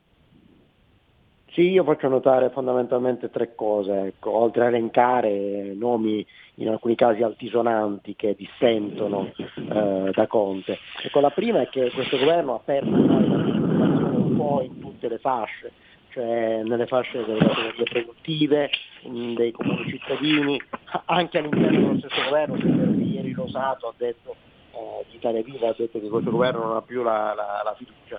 Ora ha perso anche in maniera definitiva, mi permetto di dire, anche la fiducia degli intellettuali. Il secondo aspetto interessante è che molti di questi intellettuali, come, come facevi notare giustamente tu, provengono da un mondo che è tutt'altro che sovranista. Spesso sono frequentatori dei cosiddetti salotti buoni, radical chic, o comunque di pensiero liberale o in altri casi addirittura di derivazione comunista, io faccio i nomi di, eh, di Cacciari, di, di, Federico Rampini di Repubblica, ma anche di, di Paolo Crepè, Ernesto Galli della Loggia, Ezio Mauro di Repubblica, eh, De Borto, di Susana Tamaro e, e via discorrendo. Il terzo aspetto è che eh, molti di questi intellettuali provengono dal mondo accademico, che è un po' quello da, dal quale proviene lo stesso Premier Conte. Quindi gli stessi colleghi o ex colleghi di, di Conte lo, lo delegittimano, a suono non solo di dichiarazioni private, di, di editoriali, dichiarazioni TV, ma anche a suono di manifesti eh, collettivi, io ne cito almeno un paio, ma ne sono usciti diversi, uno è quello eh, sottoscritto da De Bortoli e Mario Rinolfi, un altro è quello di Fondazione IUM e, e Lettera 150 che ha messo insieme un po' il meglio dell'università italiana. Insomma, eh, menti brillanti, spesso dire, non sospettabili di, di faziosità eh, o di destrosità, diciamo così, non ne possono più. Ehm, cioè, eh, sono interessanti anche le obiezioni che fanno, che vanno nel merito, non è un'antipatia eh, estetica o, o fisica nei confronti di Conte. Loro contestano fondamentalmente due cose, poi magari andiamo più nel dettaglio. Cioè, la prima è che si è perso un sacco di tempo a fare minu- misure inutili e non, si- non sono state fatte le misure che invece servivano, tracciamento, tamponi di massa, distanziamento nei bus, raddoppio delle terapie intensive e potrei continuare. La seconda obiezione importante è che eh, a fronte della mancata eh, adozione di misure necessarie però sono stati adottati provvedimenti che ci hanno privato della libertà. Quindi da un lato non combattiamo il virus, dall'altro siamo prigionieri. Ecco, mh, una riflessione, no? entriamo proprio eh, nel- più nel merito con, con te Gianluca, una riflessione. Fino adesso forse con il suo aplomb, eh, tutto sommato perché non, non dire, anche una certa, eh, è un- eh, una volta si sarebbe detto una persona distinta eh, Giuseppe Conte. Fino adesso sembrava che comunque questo essere in qualche modo l'avvocato eh, coprisse la enorme inadeguatezza dei suoi ministri, no? anche comunque penso al commissario Arcuri, ma penso ad Azzolina, a Bonafede, insomma la Lamorgese, c'è un elenco davvero enorme di persone che si sono dimostrate incapaci, inadeguate, dannose e nocive alla salute pubblica, alla sicurezza, all'economia, insomma davvero un governo molto scadente. Ecco, sembra quasi che a questo punto eh, in base anche a tutto il tuo resoconto, no? tutto il tuo articolo, e si stia ritorcendo contro Conte tutta la responsabilità degli altri componenti del governo, che Co- Conte comunque non è un premio, no? il Presidente del Consiglio è un primus inter pares, ricordiamolo perché in Italia funziona ancora così. Eh, non so, mi, mi era venuto in mente che questo tipo che in un certo senso per, per, eh, scendere, per usare un linguaggio terra terra mio, eh, adesso la paga anche per gli altri, insomma, avrebbe quasi da pensare. Ma eh, io ti rispondo dicendo che Conte sta pagando il prezzo della propria vanità, del proprio narcisismo. Eh, lui è andato in tv durante tutta la prima ondata a dire siamo un modello, a, ad autoelogiarsi, a dire addirittura passeremo la storia, in cui quel passeremo era un plurale maiestatis, come si dice a scuola, insomma parlava di sé al, al plurale. Ecco, passerà la storia ma forse in negativo, eh, perché poi i numeri eh, di questa seconda ondata che dimostrano come l'Italia abbia il tasso di letalità più alto in, in Europa. Ieri lo ha ammesso non, eh, dire, non un nemico di Conte, ma, ma Ricciardi, che è il, consigli- il super consigliere del Ministero della Sanità. Beh, questo dimostra che questo autoelogiarsi è diventato un boomerang, era un narcisismo vuoto, come, come vuoto il programma del governo Conte, e, mm, alla prova dei fatti, alla prova dei numeri, eh, questo- questa vanità eh, si è dimostrata una, una scatola vuota, anzi ha dimostrato che dentro c'era il fallimento di, di un- di- di- mesi e mesi di, politiche. Eh, Conte, hai ragione tu, ha fatto un po' da parafulmine rispetto all'inade- all'inadeguatezza di alcuni ministri, alcuni sono stati di fatto commissariati, eh, Lazzolina ad esempio dopo una serie di, di danni e di gaff di fatto nella sostanza è stata commissariata. Ricordo che lei avrebbe voluto tenere le scuole aperte, non si sa dire, con quali strumenti di contenimento delle- delle- dell'epidemia, però avrebbe voluto poi in- anche, anche lì in una contraddizione rispetto a quanto aveva detto fino al mese prima, elogiando la didattica a distanza, avrebbe voluto tenere le scuole aperte e invece di fatto Conte ha imposto la chiusura, quindi Conte, eh, Speranza, eh, il, ministro Boccia, Franceschini, cioè quelli che davvero comandano in questo governo.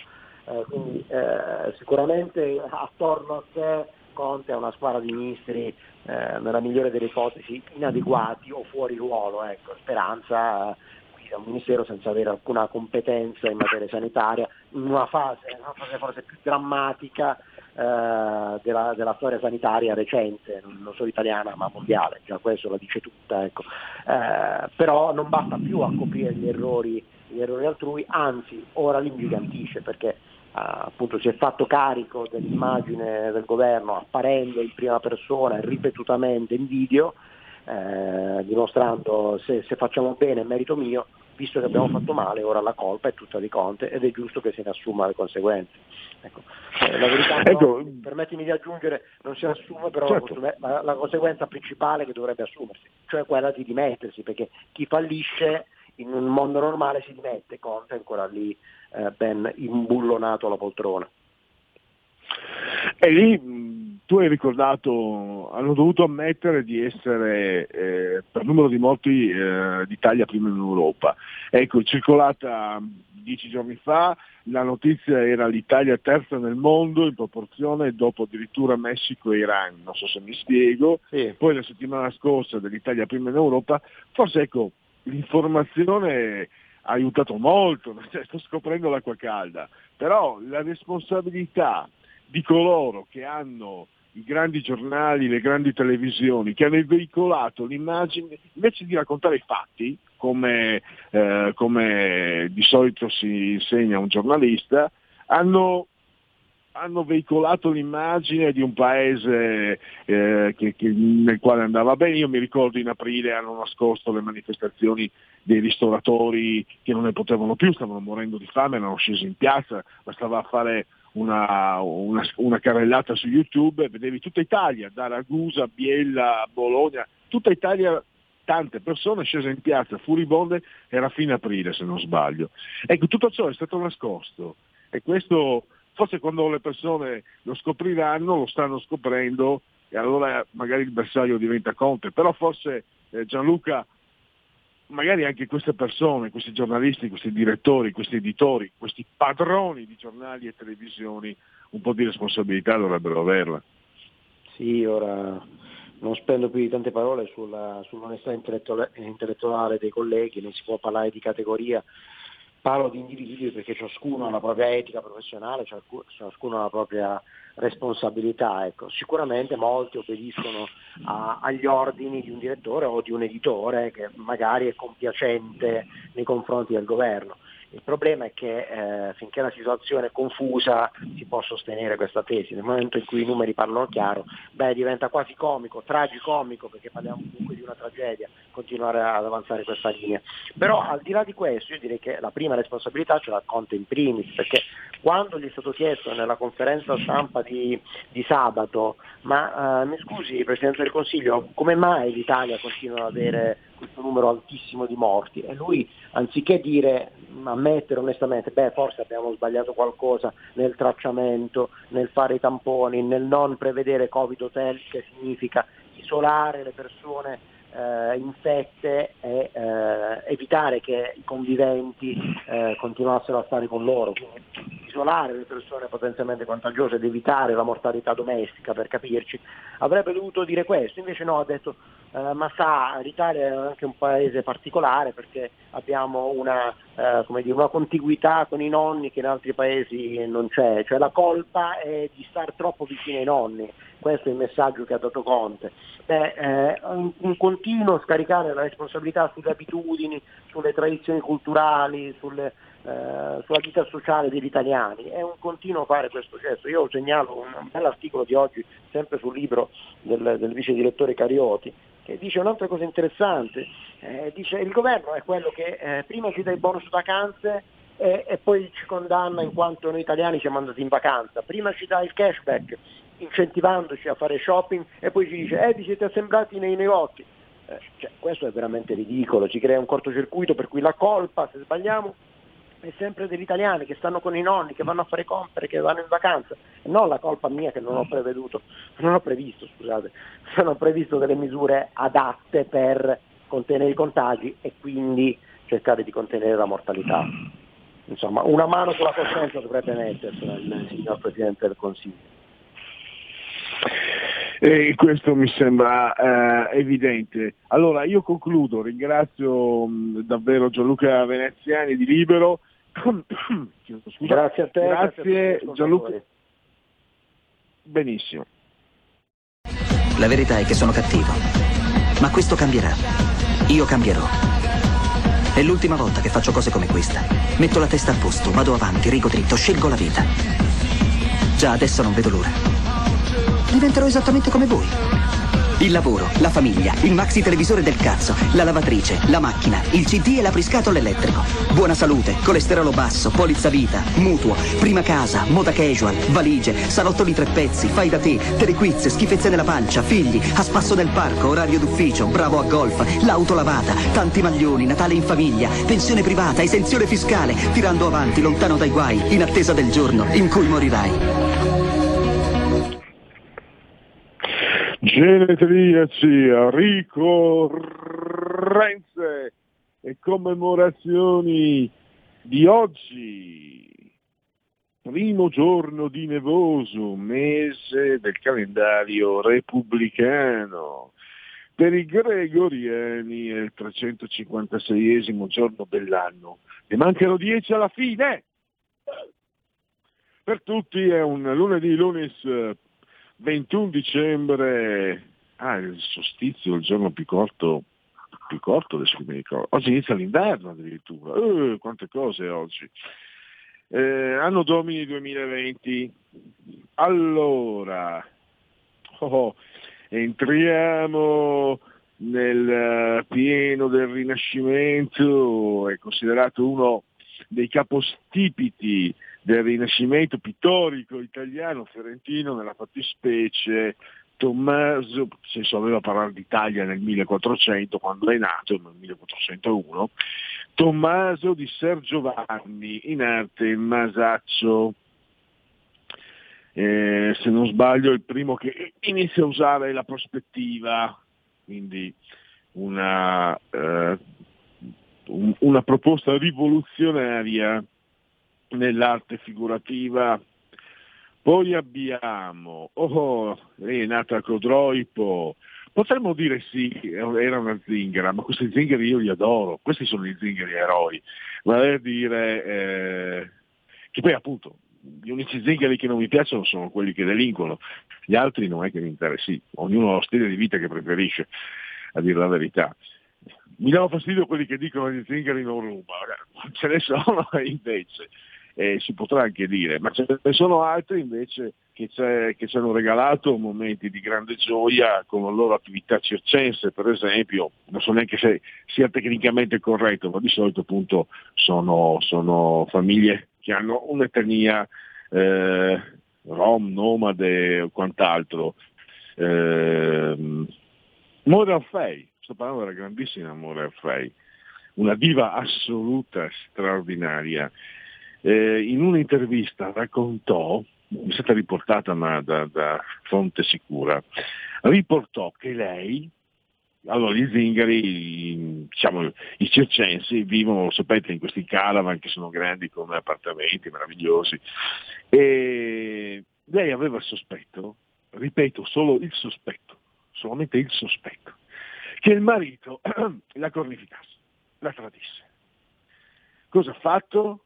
Ha preso e ha dato fuoco al camper del marito, solo per il sospetto. Eh, secondo me, se tu sei il compagno di Mora Orfei e lei ha il sospetto che tu la tradisca, al minimo ti va fuoco il camper, perché Mora Orfei non si può, non scherziamo, fantastico. È un personaggio che ha attraversato eh, la, la storia pop dell'Italia del secondo dopoguerra, forse la, la, i momenti migliori dell'Italia. Eh, candid- ah no, ha vinto l'Oscar per la regia di Rocky, Joe Wilson, poi Jane Fonda, compie 83 anni, 7 nomination, 2 Oscar, figlia d'arte, anche sorella d'arte, eh, padre era Henry Fonda. Ah sì, se non sbaglio sono di uh, lontane origini genovesi. Ferruccio Gard, novantesimo minuto. Adesso lui, vi da Verona, adesso lui è diventato uno degli artisti più in auge della optical art. Pensate un po'. Un genio assoluto. Frank Zappa, ogni volta che penso a Frank Zappa eh, un po' mi, mi, mi, darei dei ceffoni per non aver imparato la lingua inglese, perché quel, mi, mi, ricordo già anni fa un amico mi traduceva, poi in radio quando c'era Ortelli che era un, un suo fan, cioè se tu lo ascolti comprendendo i testi dici questo è un genio e basta, eh, perché sicuramente un genio, anche comunque un virtuoso sicuramente eh, delle- del pentagramma.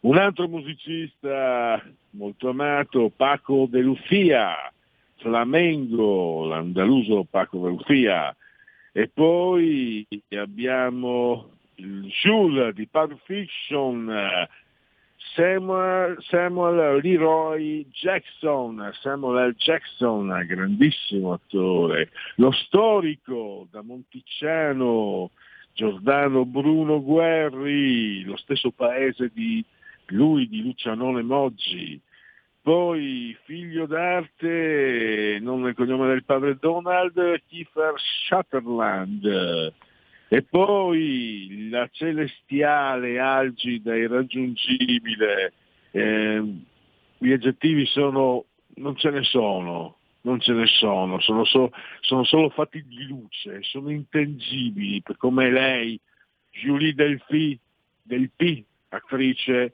mi ricordo i tre colori, cos'era, credo, eh, non so se Tarkovsky o Zulaschi l'attore, e il regista, chiedo scusa. Eh, lei ha avuto anche due nomination all'Oscar per la sceneggiatura, pensate un po'.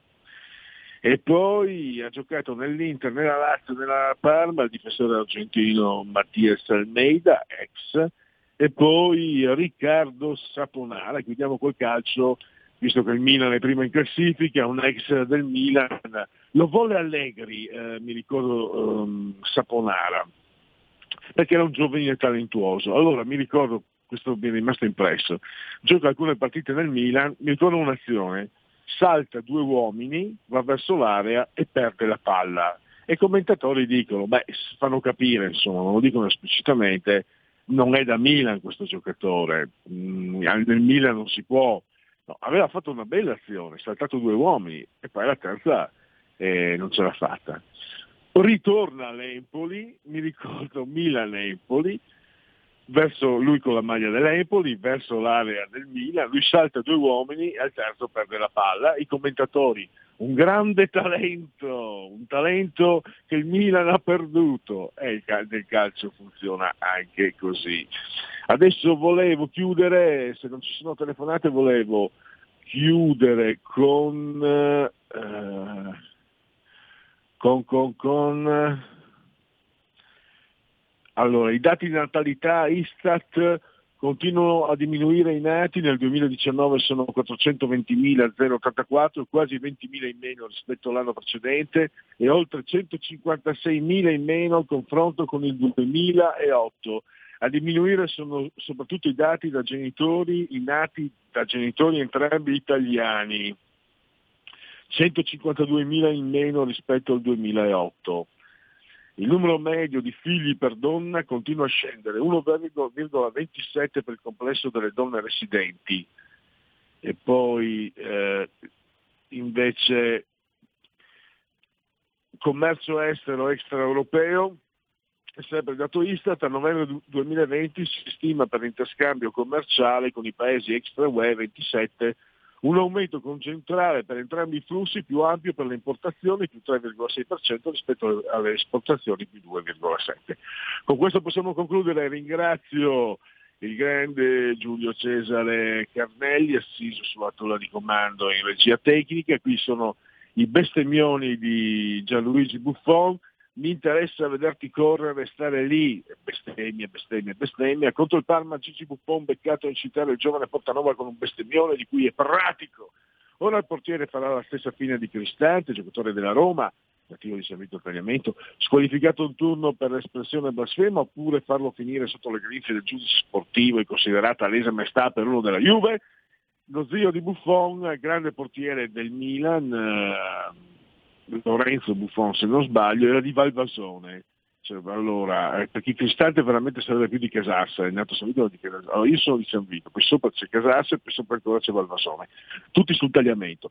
Grazie anche a tutti voi per aver scelto RPL, buon proseguimento a tutti.